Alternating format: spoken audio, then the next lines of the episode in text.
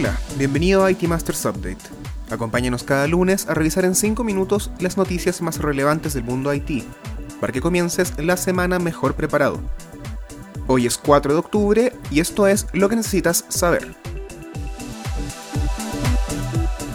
El presidente de Estados Unidos, Joe Biden, anunció este viernes que quiere reunir a 30 países para tratar el tema de la ciberseguridad.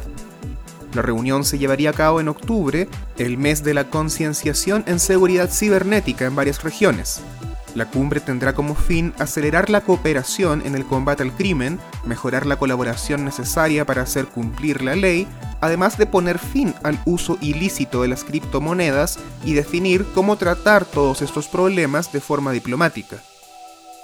Los vecinos del norte están buscando crear una coalición de naciones, de acuerdo con la declaración oficial, que promuevan e inviertan en tecnología 5G y en volver más seguras las cadenas de suministro así que parecen estar exigiendo una aceleración de las inversiones en 5G y mejores políticas de seguridad a sus aliados. Otro punto en la agenda será sin duda el manejo de los ransomware y cómo perseguir y castigar a sus autores. La lista de países invitados a la cumbre, que según un reporte de CNN será en formato virtual, aún no ha sido revelada, pero debería incluir a sus principales socios comerciales, la presencia de Rusia, desde donde se originan supuestamente muchos de los ciberataques más importantes del último tiempo, no es segura. Aún existe una tensión importante en torno al tema, luego de que en junio Biden le pidiera expresamente a Vladimir Putin que hiciera esfuerzos por detener a los cibercriminales que operan desde su país. Una petición que no ha generado muchas olas, por lo menos visibles. pánico se levantó ante el mal llamado apagón de Internet que sucedería el jueves 30 de septiembre, cuando caducara uno de los certificados raíz emitido por Let's Encrypt, la organización sin fines de lucro que desde 2015 comenzó a hacer más fácil navegar de forma segura en la web. Let's Encrypt facilitó la migración hacia HTTPS gracias a la entrega automatizada y gratuita de certificados de encriptación TLS que hoy sirven a más de 200 millones de sitios web. Estos certificados permiten que, por ejemplo, no sirva de nada secuestrar la información de acceso a un sitio mientras esa información va en tránsito por la red, ya que viaja de forma encriptada. Estos certificados se renuevan cada cierto tiempo para incrementar su seguridad. Por supuesto, la mayoría de dispositivos y sitios han actualizado estos certificados raíz a lo largo de los años, pero unos cuantos aparatos aislados sí iban a caer a pesar de las advertencias.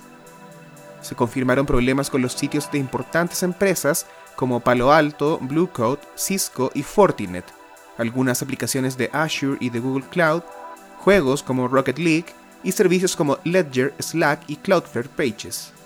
Aunque todos los incidentes se resolvieron relativamente rápido, así que afortunadamente no hubo en realidad un apagón de Internet. Los clientes no son estúpidos, dijo uno de los abogados de Google, Meredith Pickford, frente a la multa de 5 mil millones de dólares que la Unión Europea exigió pagar al gigante de las búsquedas luego de considerar que contravino las leyes antimonopolio. Millones de personas usan Google porque es el mejor, no por los acuerdos que la compañía hace para mantenerse competitiva, agregó el defensor.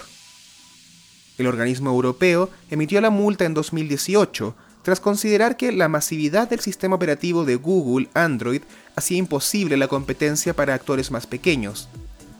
Representantes de Google han dicho que la multa es desproporcionada, porque no sabían que sus actos eran un abuso a la ley y porque no existía un precedente jurídico.